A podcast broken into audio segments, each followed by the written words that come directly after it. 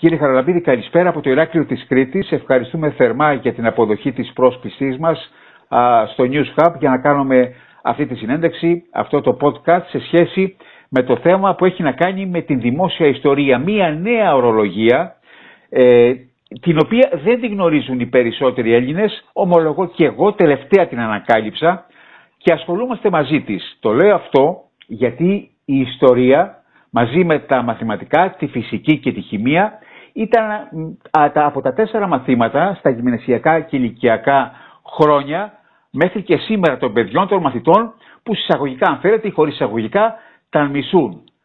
Και θέλω από εκεί να ξεκινήσουμε. Γιατί οι, οι μαθητές την ιστορία δεν την αγκαλιάζουν, δεν την αγαπούν; Τι λάθος κάνουμε σε σχέση με την ε, μετάδοσή της; Ναι, γεια σας κύριε Βαρδάκη, ευχαριστώ πολύ για την πρόσκληση. Ε, ακούστε, αυτό το ερώτημα που θέτετε είναι ένα πάρα πολύ σημαντικό ερώτημα και ένα ερώτημα που μας τυραννά εμάς τους επαγγελματίες ιστορικούς πάρα πολύ. Ε, αυτή η εικόνα που λέτε είναι σωστή. Τα παιδιά μαθαίνουν να απεχθάνονται την ιστορία στο σχολείο και έχει να κάνει βέβαια με τον τρόπο τον οποίο διδάσκεται η ιστορία. Ε, είναι κάτι που απέχει πάρα πολύ από αυτό το οποίο αντιλαμβανόμαστε εμείς που ακολουθήσαμε στη συνέχεια όχι μόνο βασικές σπουδές αλλά κυρίως τις μεταπτυχιακές σπουδές στα τμήματα ιστορίας οι οποίες ε, είναι κατά τη γνώμη μου το πιο ουσιαστικό κομμάτι στην ε, γνωριμία με την επιστήμη, την ιστορική Είναι λοιπόν ο τρόπος που διδάσκεται η ιστορία στα σχολεία. Ε, έχουμε το ε, αιώνιο, το πούμε έτσι, πρόβλημα.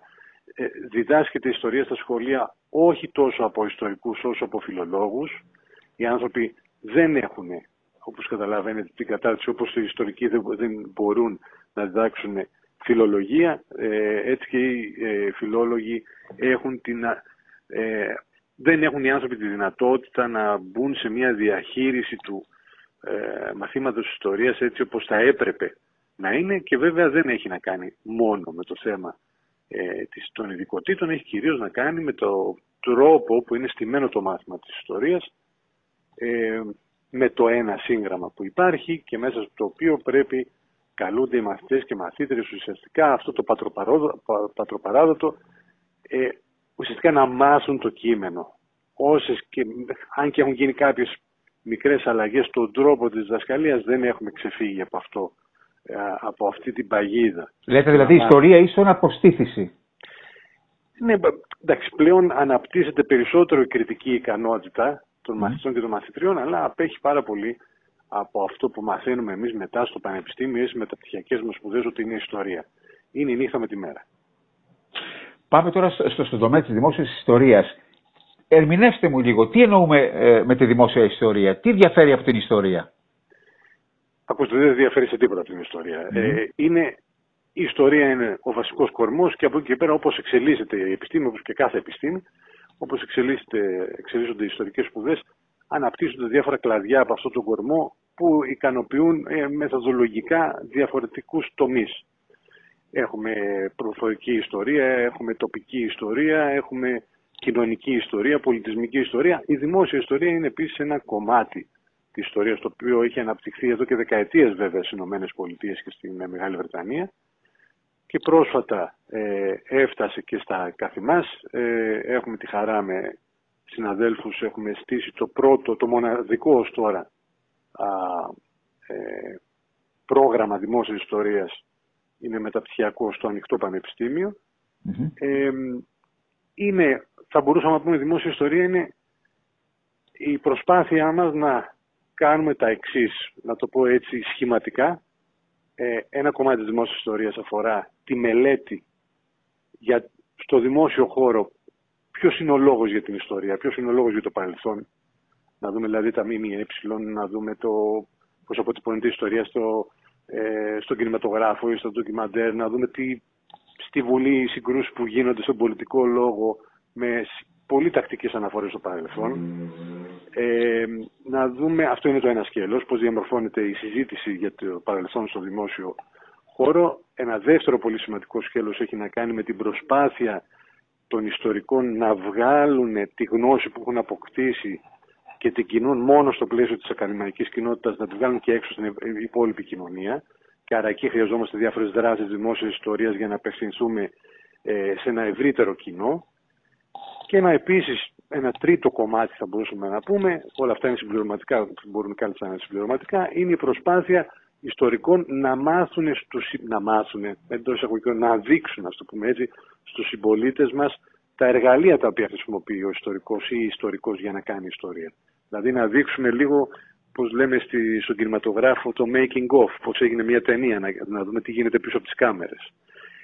Αυτά είναι τρία βασικά πράγματα που προσπαθεί να κάνει η δημόσια ιστορία, ουσιαστικά δηλαδή να ανοίξει το πεδίο των ιστορικών επιστημών και έξω από την ακαδημαϊκή κοινότητα και να συσφίξει τις σχέσεις της με την υπόλοιπη κοινωνία και βέβαια είναι και ένα σημαντικό, α, μια σημαντική εξέλιξη σε αυτή την πορεία εκδημοκρατισμού των ιστορικών επιστημών α, σε μια αντίληψη που λέει ότι ιστορία δεν γράφουν μόνο οι μεγάλοι στρατηγοί, οι πρωθυπουργοί, οι πρόεδροι και οι αυτοκράτορες, αλλά γράφουν, γράφουμε όλοι εμείς που ε, ενεργοποιούμαστε στο πλαίσιο της κοινωνίας, σε μια κοινωνία.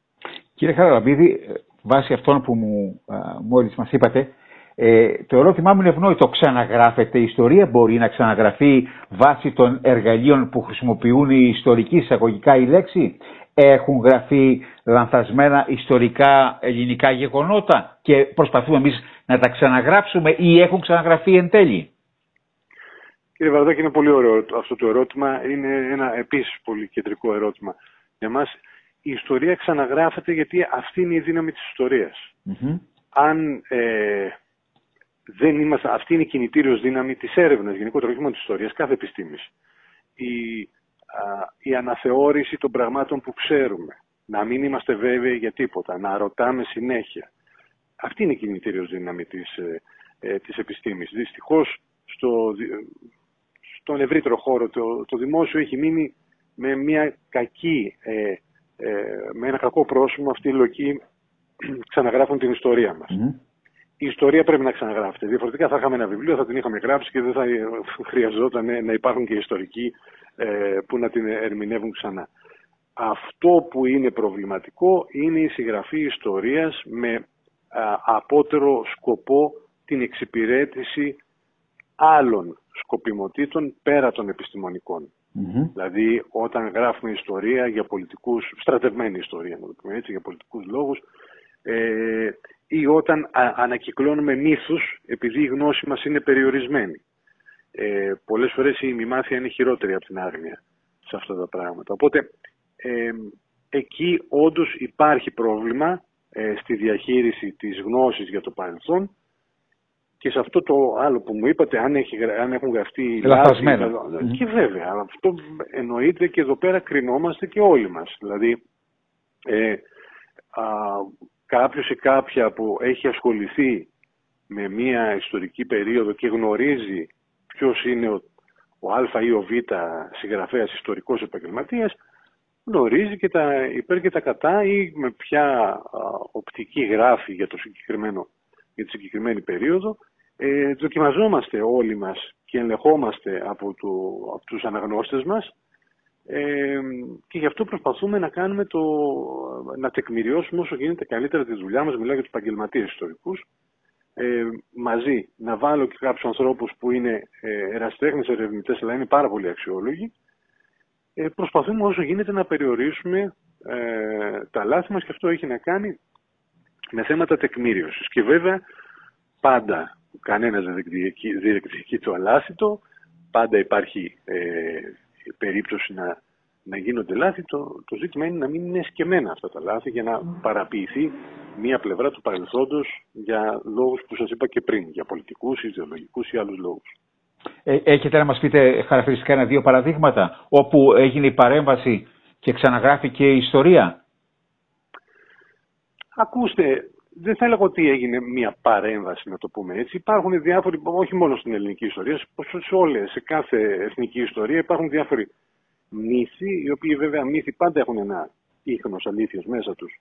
Ε, γιατί κάτι που δεν βασίζεται καθόλου στην πραγματικότητα δεν μπορεί να γίνει και εύκολα πιστευτό. Ε, υπάρχουν διάφορα πράγματα που έχουν να κάνουν είτε με, με το πώς μας θέλουμε εμείς να αυτοπαρουσιαζόμαστε μέσα από την ιστορία μας, όπως και κάθε άλλος λαός.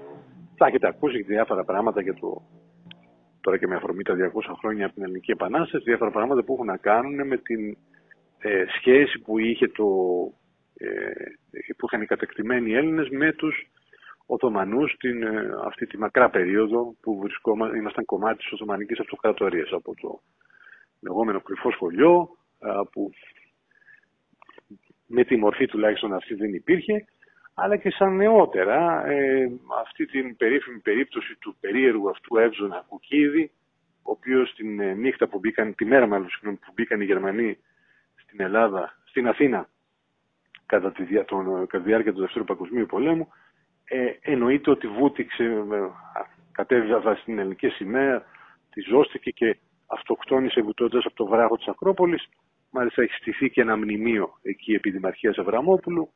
Ε, αλλά πουθενά δεν βρέθηκε να υπάρχει. Mm-hmm. εύζωνας κουκίδης και βλέπουμε εδώ την πολιτική σκοπιμότητα γιατί εδώ είναι μια προσπάθεια να σκιαστεί λίγο το κατόρθωμα του Γουλέζου και του Σάντα που έγινε ένα μήνα μετά. Το κατέβασμα δηλαδή της βάστικας από την ακροπολη να υποθεί για πολιτικούς αμυγός λόγους ότι υπήρχε ένας άλλος πριν από αυτούς ένας άλλος ήρωας, ο οποίος ε, ε, αυτοκτόνησε μην αντέχοντας ε, να, να δει την, ε, την πατρίδα τους σκλαβωμένη στους Γερμανούς. Υπάρχουν διάφορα τέτοια πράγματα λοιπόν, τα οποία δεν είναι τεκμηριωμένα και εδώ είναι ένα ζήτημα για τους ε, ανθρώπους που ενδιαφέρονται για την ιστορία να αναζητήσουν όσο γίνεται καλύτερα τεκμηριωμένες ε, επιστημονικές ε, μελέτες και κυρίως επαγγελματιών ιστορικών. Ε, σε αυτό θα επιμείνω.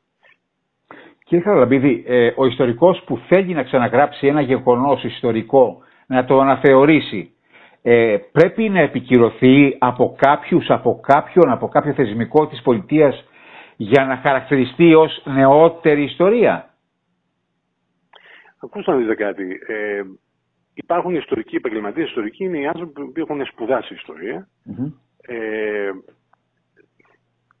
πλέον για να μπει σε μια διαδικασία συγγραφής σπάνια αρκεί μόνο το πτυχίο της ιστορίας. Πλέον η μεγάλη πλειοψηφία των επαγγελματιών ιστορικών που εκδίδουν βιβλία έχουν τουλάχιστον μάστερ, σχεδόν όλοι βέβαια και διδακτορικό ε, και πολλές αξιόλογες, πολύ αξιόλογες ε, σπουδές. Οπότε α, αυτοί οι άνθρωποι έχουν, μπορούν να φέρουν το κύρος του επαγγελματία ε, ιστορικού, χωρίς να λέω πάλι, ε, να παραβλέπουμε ότι υπάρχουν πάρα πολλοί αξιόλογοι εραστέχνες ιστορικοί, οι οποίοι κάνουν πολύ σημαντική δουλειά ε, σε επίπεδο τεκμηρίωσης. Σας λέω, δεν υπάρχει εδώ μια στάμπα κύρους που να φέρνει, έρχεται κάποιος και να βάζει μια σφαγίδα και να λέει ο Μενέλαος Χαραλαμπίδης δικαιούται να είναι ιστορικός και να μιλάει για το παρελθόν.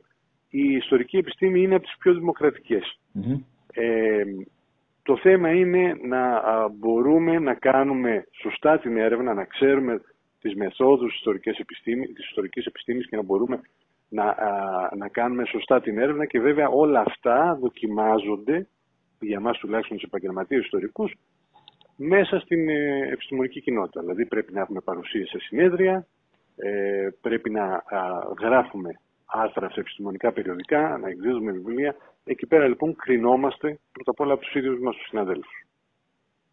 Τα τελευταία χρόνια έχετε εγγενιάσει ένα πολύ σημαντικό ε, θεσμό, τους ιστορικούς περιπάτους, ε, όπου ε, ο πολίτης ε, έχει αγκαλιάσει αυτή την προσπάθεια και συμμετέχει ενεργά, επισκέπτεστε ιστορικά σημεία όπου συνέβη, καταγράφηκε η ιστορία, περιγράφεται γεγονότα και πρόσωπα ε, γιατί πέτυχε αυτό το πείραμα αρχικά ως πείραμα, τελικά θεσμοθετήθηκε. Γιατί πέτυχε λέτε; Ακούστε, υπάρχει ένα μεγάλο, εγώ η, η περίοδος που δικαίωμαι είναι η περίοδος της κατοχής και των Δεκεμβριανών στην αθηνα Ε, οπότε υπάρχει ένα πολύ μεγάλο ενδιαφέρον από τον κόσμο γιατί αυτά τα πράγματα δεν τα έχει μάθει. Γενικά έχουμε ένα μεγάλο πρόβλημα με τη σύγχρονη ιστορία. Ναι. Για πολιτικούς λόγους. Αρχικά αλλά και γενικότερα για θέματα αδράνειας ίσως στη συνέχεια. Δηλαδή δεν έχουμε ενισχύσει ε, τις ε, σπουδές σύγχρονης ελληνικής ιστορίας και όταν λέω σύγχρονης εννοώ από την Επανάσταση και μετά, δεν εννοώ τα, το τελευταίο αιώνα μόνο. ε, όπως έχουν φροντίσει τις, ε, ε, τις σπουδές μας για την αρχαία ελληνική ιστορία ή τη μεσαιωνική. Είμαστε στη σύγχρονη ελληνική ιστορία, είμαστε αρκετά πίσω από αυτό το, ε, σε, και σε θεσμικό επίπεδο δηλαδή. Σε επίπεδο α, α, πανεπιστημιακών, στελέχος ας πούμε, στα πανεπιστημιακά, στα ιστορικά τμήματα στις σχολές ανά τη χώρα. Ε, οπότε είναι ένα σημαντικό, αλλά και είναι ένα σημαντικό πράγμα γιατί στο σχολείο δεν μαθαίνουμε σύγχρονη ιστορία στο βαθμό που μαθαίνουμε την αρχαία και τη Βυζαντινή και κυρίως ε, εδώ έχει να κάνει και με την εγκύτητα του χρόνου. Δηλαδή είναι σαφώς πιο απονευρωμένο, δεν θα τσακωθούμε σε μια καφετέρια για το Βυζάντιο, για, το, για το Βυζάντιο ή για τον, ε, ε, τον πόλεμο μεταξύ Σπαρτιατών και αθηναιων αλλά για τον εμφύλιο πριν από 70 χρόνια θα τσακωθούμε πιθανότατα. Οπότε θέλω να πω ότι είναι, είναι πολύ πιο αυτά τα γεγονότα που είναι ε, στο πιο κοντινό παρελθόν, με τα οποία έχουμε ακόμη βιωματική σχέση, πατεράδες μας, οι μανάδες μας, οι παππούδες μας και οι γιαγιάδες μας τα ζήσανε, ε, ενδιαφέρουν πάρα πολύ τον κόσμο ε, για να, να μάθει για αυτά. Και επειδή δεν υπάρχει δυνατότητα ε, μέσα από το σχολείο να μάθει με ένα ουσιαστικό τρόπο αυτά τα γεγονότα που καθόρισαν τη σύγχρονη Ελλάδα, ε, γι' αυτό πιστεύω ότι υπάρχει, σε αυτό οφείλεται σε ένα πολύ μεγάλο βαθμό η επιτυχία των ε, ιστορικών περιπάτων. Συν το γεγονός βέβαια ότι είναι κάτι ελκυστικό, είναι κάτι που αρέσει στον κόσμο, περπατάμε μέσα στην πόλη, μαθαίνουμε πράγματα, δηλαδή αυτή η εισβολή να το ονομάσω έτσι, του ανίκιου παρελθόντος, αυτό που δεν το ξέρουμε, στο οικείο παρόν, δηλαδή εκεί που περπατάμε, που περνάμε κάθε μέρα για να πάμε στη δουλειά μας ή που διασκεδάζουμε το βράδυ, ξαφνικά μαθαίνουμε ότι εκεί γίνανε πάρα πολύ σημαντικά πράγματα την περίοδο της κατοχής των Δεκεμβριανών, μάχες ολόκληρες, άνθρωποι που κάναν απίστευτους ηρωισμούς ε, αντιστεκόμενοι στους ε, κατακτητές. Ε, είναι σαν να γυρίζει λίγο η πόλη ανάποδα και τη βλέπουμε πλέον με διαφορετικό μάτι. Και αυτό είναι πάρα πολύ ελκυστικό για τον, ε, για τον κόσμο. Δηλαδή σε αυτό το οικείο περιβάλλον που, κατα... που ξέρουν τόσο καλά να μαθαίνουν ότι έχουν γίνει τόσο περίεργα πράγματα για, μέσα στην πόλη. Ε, είναι λοιπόν, ε, πιστεύω ότι η επιτυχία έχει να κάνει με αυτό το συνδυασμό ότι υπάρχει απώλεια γνώσης, απουσία μάλλον, κενό να το πω έτσι, ε, γνώσης. Ε, είναι, τόσο, είναι πολύ ελκυστικό αυτό που γίνεται,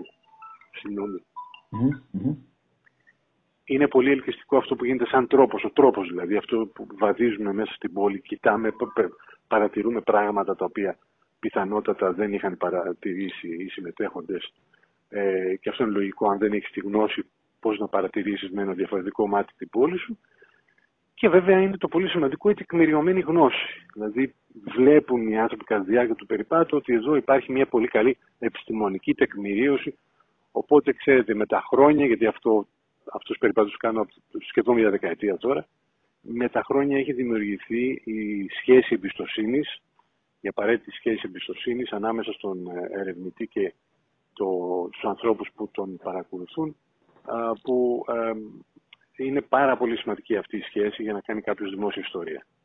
Το ιστορικό αυτό κενό γνώσης στα ιστορικά βιβλία στη γυμνασιακή και ηλικιακή εκπαίδευση που αφορούν τη μεταπολεμική Ελλάδα, τη μετακατοχική Ελλάδα, Δεκεμβριανά, εμφύλιος, Πολυτεχνείο, Μεταπολίτευση, ε, η περίοδος διακυβέρνησης από το αείμιστο Κωνσταντίνο Καραμαλή, τον Γεώργιο Παπανδρέου κλπ. Γιατί να περιμένει ο Έλληνας και η Ελληνίδα να διαβάσει ένα αφιέρωμα από μια εφημερίδα που θα κυκλοφορήσει ένα ένθετο την ημέρα που εορτάζεται ε, αυτό το γεγονός εισαγωγικά που τιμάται ε, να περιμένει κάτι τέτοιο ή να περιμένει ένα βιβλίο να κυκλοφορήσει από τον χύψη εκδοτικό οίκο, να αγοράσει το βιβλίο και να, το, να, να εμβριθήσει στο γεγονός. Ακούστε, ε, αυτό το θέμα που φύγεται είναι πάλι πολύ σημαντικό και έχει να κάνει με αυτό που ονομάζουμε ε, ιστορική Δηλαδή, ε, κατά πόσο η ιστορία και το παρελθόν έχει θέση στη ζωή μας ή τη θυμόμαστε όποτε είναι μια επέτειος.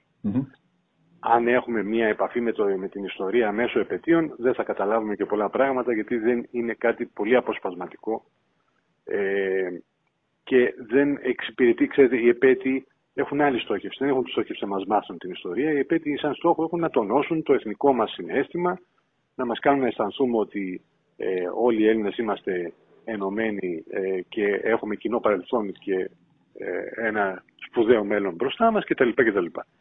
Οι επέτειοι δεν μας μαθαίνουν ιστορία. Αν θέλουμε να μάθουμε ιστορία πρέπει να διαβάσουμε. Δεν υπάρχει άλλος τρόπος, δεν έχει ανακαλυφθεί ακόμη.